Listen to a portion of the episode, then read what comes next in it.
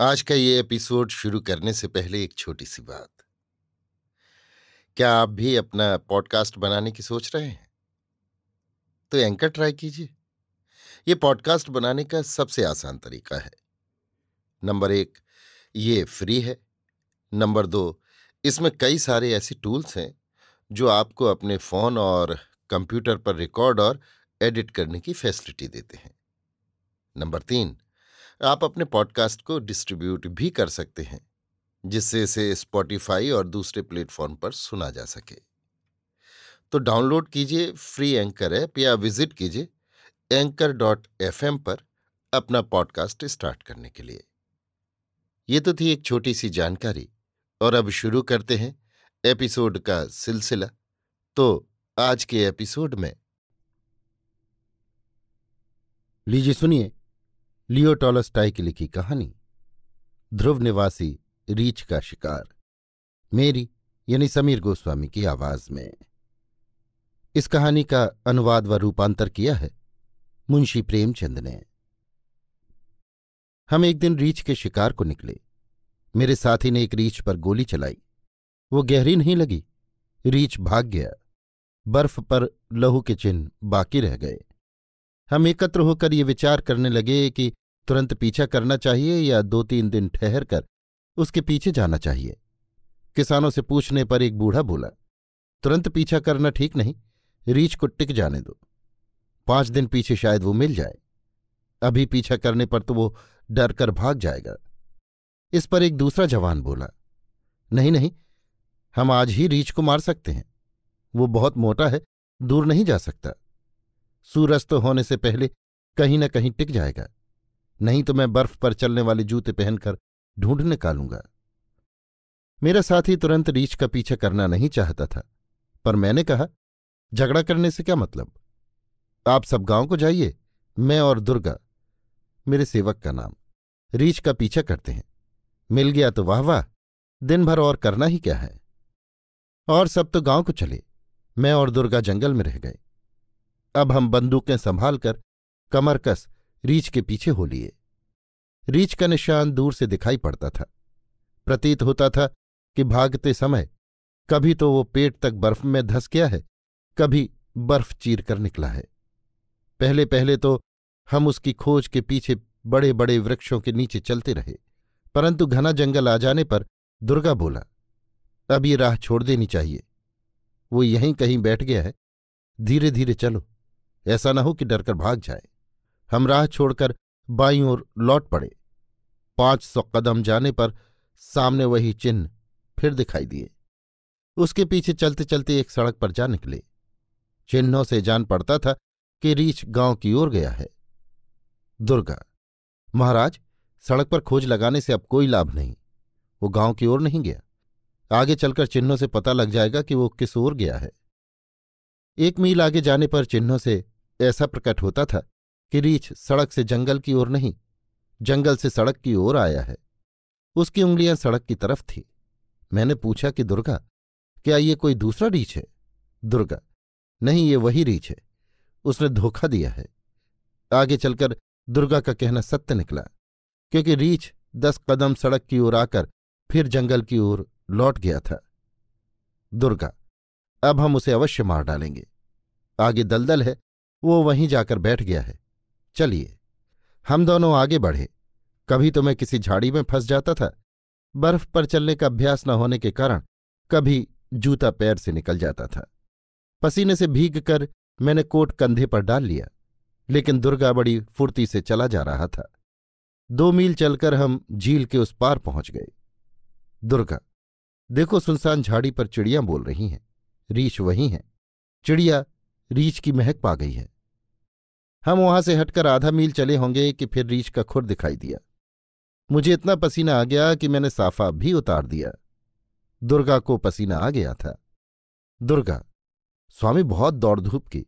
अब जरा विश्राम कर लीजिए। संध्या हो चली थी। हम जूते उतार कर धरती पर बैठ गए और भोजन करने लगे। भूख के मारे रोटी ऐसी अच्छी लगी कि मैं कुछ कह नहीं सकता। मैंने दुर्गा से पूछा कि गाँव कितने दूर है? दुर्गा, कोई आठ मील होगा? हम आज ही वहाँ पहुँच जाएँगे। आप कोट पहन ले, ऐसा ना हो सर्दी लग जाए। दुर्गा ने बर्फ़ ठीक करके उस पर कुछ झाड़ियाँ बिछाकर मेरे लिए बिछौना तैयार कर दिया। मैं ऐसा बेसुध सोया कि इसका ध्यान ही न रहा कि कहाँ हूँ। जाग कर देखता हूँ कि एक बड़ा भारी दीवान खाना बना हुआ है। उसमें बहुत से उजले चमकते हुए खंभे लगे हुए हैं। उसकी छत तवे की तरह काली है। उसमें रंगदार अनंत दीपक जगमगा रहे हैं। मैं चकित हो गया, परंतु तुरंत मुझे याद आई कि ये तो जंगल है। यहाँ दीवान खाना कहाँ? असल में श्वेत खंभे तो बर्फ़ से ढके हुए वृक्ष थे। रंगदार दीपक उनकी पत्तियों में से चमकते हुए तारे थे। बर्फ़ गिर रही थी, जंगल में सन्नाटा था। अचानक हमें किसी जानवर के दौड़ने की आहट मिली। हम समझे कि रीछ है, परंतु पास जाने पर मालूम हुआ कि जंगली खरहा है। हम गाँव की ओर चल दिए। बर्फ़ ने सारा जंगल श्वेत बना रखा था। वृक्षों की शाखाओं से तारे चमकते और हमारा पीछा करते ऐसे दिखाई देते थे कि मानो सारा आकाश चलायमान हो रहा है। जब हम गाँव पहुँचे तो मेरा साथी सो गया था। मैंने उसे जगाकर सारा वृतांत कह सुनाया और जमींदार से अगले दिन के लिए शिकारी एकत्र करने को कहा। भोजन करके सो रहे। मैं इतना थक गया था कि यदि मेरा साथी मुझे ना जगाता तो मैं दोपहर तक सोया पड़ा रहता। जाग कर मैंने देखा कि साथी वस्त्र पहने तैयार है और अपनी बंदूक ठीक कर रहा है। मैं, दुर्गा कहाँ है? साथी, उसे गए देर हुई। वो कल के निशान पर शिकारियों को इकट्ठा करने गया है। हम गाँव के बाहर निकले। धुंध के मारे सूर्य दिखाई न पड़ता था। दो मील चलकर धुआँ दिखाई पड़ा। समीप जाकर देखा कि शिकारी आलू भून रहे हैं और आपस में बातें करते जाते हैं। दुर्गा भी वहीं था।